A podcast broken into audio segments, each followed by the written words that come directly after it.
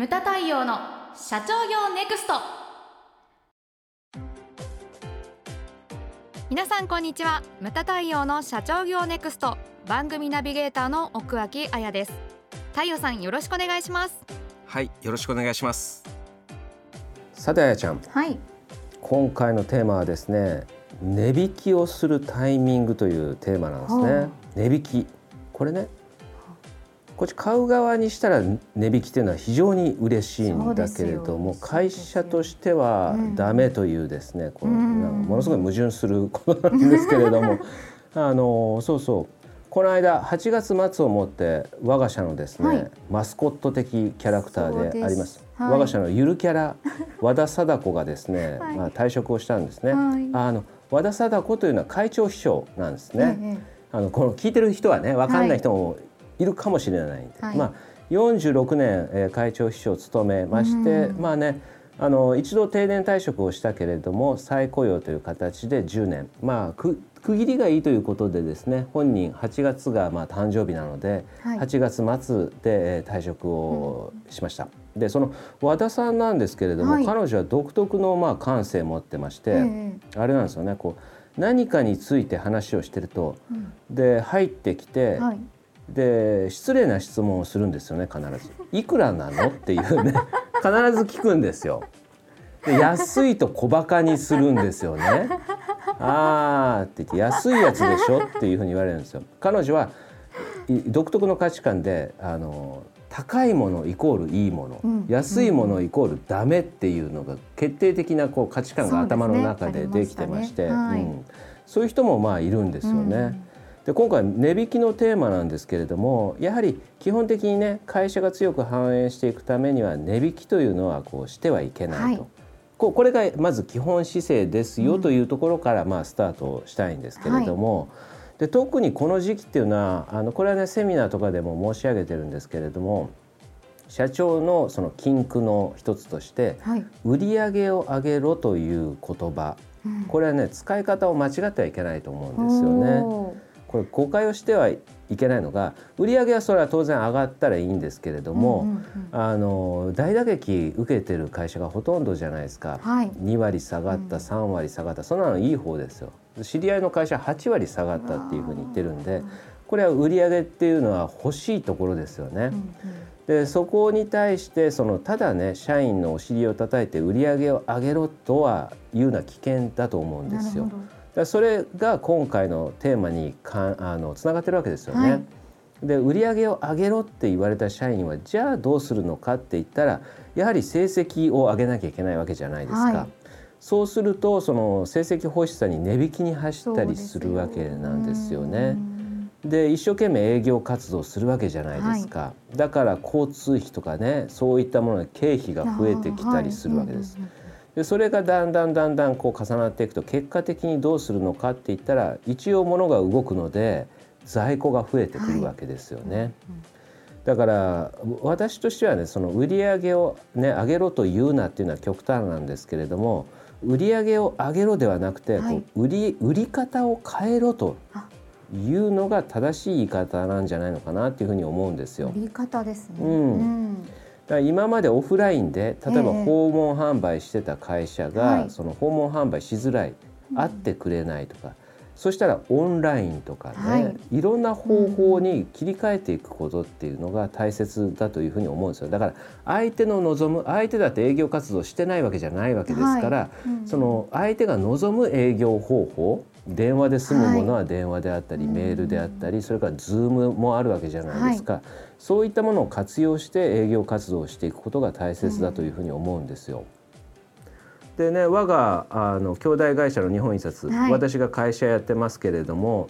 あの熊谷がね今社長やっててで昨日も話したんですけれども、はいはい、朝来てですね、はい、あのほらさっき言った和田さんが退職だからって言ってそれで来てですねまあなんか自分個人的にお金包んできて、はい、で渡してあせっかく来てくれたからって言って、まあ、ちょっと会長来てなかったんで会長室使ってちょっとお茶飲んでたんですよ。はい、で話してたらやはりそのコロナで訪問販売というのが難しいと。で近所の会社でもあそこの調べたらしいんですけれどもでリモートとかやっぱり営業活動ができなくて暇してる時間があったと。でこれ何とかしなきゃいけないって考えてた時に、そのまあ地元民に対して恩返しをしようってこれも私ね話の中でしたりするんですけれどもあそこは残紙っていうのがよく出てくるんですね。残った紙と書いて残紙。です。で綺麗な模様の紙とかがやっぱあるわけですよね。でそれをちゃんと正方形に切って折り紙にして、はい、でそれを近所の幼稚園を調べて、うんうんうん、そこに配ったそうなんですよ残紙を。ちゃんとそのほらアポ取って、はい、でそれで台車に乗っけてで近所の幼稚園回ったそうです。そしたらね中にはすごい感謝をされて、はい、でいや熊谷さんと、うちその保護者たちにお手紙を出すのに封筒に印刷をしてくれる会社を探してたんだって言って。はいできますか?」って言われて「いやお手の物です」みたいな感じでそれで仕事をそれはねあのたくさんではないですよ、はい、でもそういうのがねその30ね、えー、何円かなんか回ってたら、ね、保育園あの幼稚園保育園の数、回ってたら必ずやっぱりそういうのが出てくるわけですよね、だからできないと言って何もしてないのと、やはりちょっとでもねこういうことをやってて、まあ、将来の足がかりを作ったりとか、それはまあ善意からね地元の恩返しから結果的にそういうお仕事をもらったっていう話なんですけれどもそういうのもあるんだと。それとですね、はい、まあ粗利益ってあるじゃないですか、はい、売上総利益、はい、粗利益イコール売上マイナス原価なんですよね。売上からその売上原価を引いた額がまあ粗利益になるわけですけれども、粗、はい、利益っていうのは会社の競争力を表すわけですよ。だから値引きをしないと売れないというのは会社の競争力が低下してるというイエロー信号とも、ね、うん、言えるかと思うんですよ。はいでねさっきも言ったようにその売り方を変えるってだから訪問販売だとやはり見積もりとかそういうのに入ってくるわけじゃないですか。はい、でも売り方を変えるオンラインにする、ネット販売その値下げ交渉なんてありますか？ないですよね。だからこういうことなんですよね、うん、そういうことをきちんとやるかやらないかと。そして重要なのがあの今言ったその今粗利益のその重要性を言ってるんですけど、はい、重要なのが全ての経費がこの粗利益から支払われるという事実です。だから粗利益を経営の中で重要視する会社っていうのは非常に多くありまして、ね。うん、ユニクロの柳井さんなんかもそうですし、はい、それからですね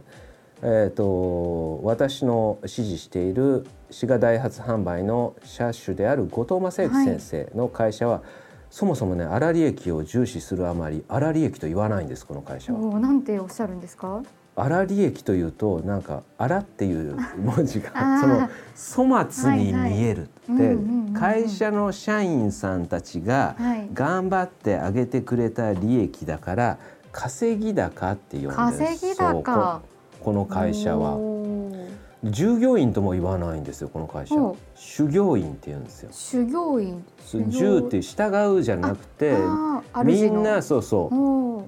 う。主人の主ですね、はい、主っていう字です。修行員って自分たちが意思判断をする人たちの集まりなんだと。だから従業員とも言わないと。だからこういうその私もね言葉重要視するけれども、えー、そのねああすごいなと、うんうん、そこまでは私は言わないけどね、うんうん、であのよく話をする内山さんの会社なんかも、はい、パートさんって言わないんですよね、うん、スターダムさんっていうんですスターダムさん。花形という意味ですね、うん、あの宝塚で、はい、うん、スターダムさん。そうスターダムさんがその我らの1円2円の利益を作って現場で作ってくれてるという意識の表れですね。そういうふうにしてるだから粗利益っていうのは非常に重要な指標の一つだというふうに思ってください。はい、それから利益率が低いというのはその安易にね値引きをすると致命傷になるということも非常に重要です。で中にはだから5%の値引き5%って大したことないじゃないですか。そうですよね。消費税の半分ですよ、うん。はい、今や。今やね。でも5%値引きしただけでそれをこう何？あのリカバーするのに、はい、倍売らないといけなくなるケースっていうのもあると、はあだからこんなことやったらやはり誰もしら幸せにならないわけですよね。でうん。ね、社員さんたちはその成績を上げるために良かれと思ってやってるけども、はい結果的にその自分の首を絞めてるのと一緒だということをやはりその教えなきゃいけないんですよね。うん。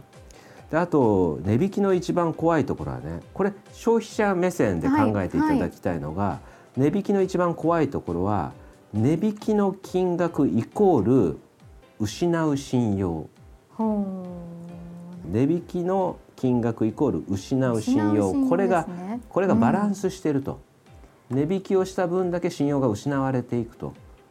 いうことを覚えておいてください。これなんでかって言ったらやはりね自分が物を買う立場で考えていただきたいのが、そのねこう値引き簡単に応じられた。じゃあそもそも定価の意味って何なの？って思うじゃない本当にあります。あるでしょ？あります。アパレルとか本当によでしょくあります。はい。そうなんですよ、うん。だから私もあるんですけれども、あのえ？って思ったことがあるんですね。あの私がまあ着てるスーツのブランドあるじゃないですか、はいはい。買ったんですよで軽井沢に家族で、え旅行行った時にアウトレット行ったら同じもんが売ってたんですよ。しかも1ヶ月も経ってないね、はい。半額ですよ。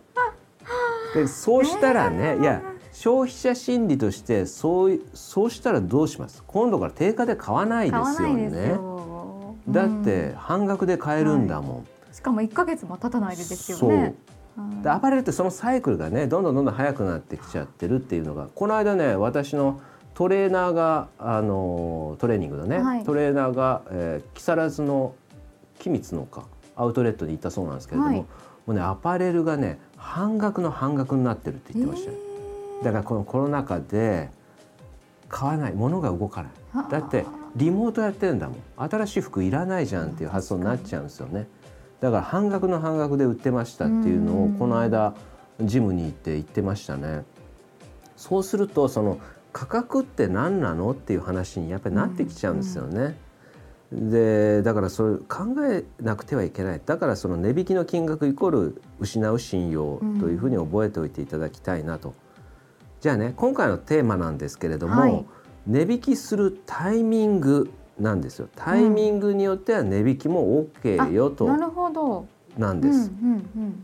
これはねどういう場合かって言ったら、うん。はい。それは入り口とバックエンドの考え方なんですよね。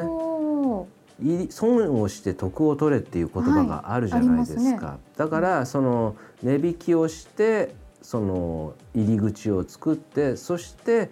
あのさらに違う商品を買っていただくとか、うん、そういう場合があるんですね。うんであのビルメンテとかもそうですよね。あそねそこに入ってるはい会社とか、だからねそうすると日々のメンテナンス日々じゃないか月々のメンテナンスが入ってくるわけですよね。はい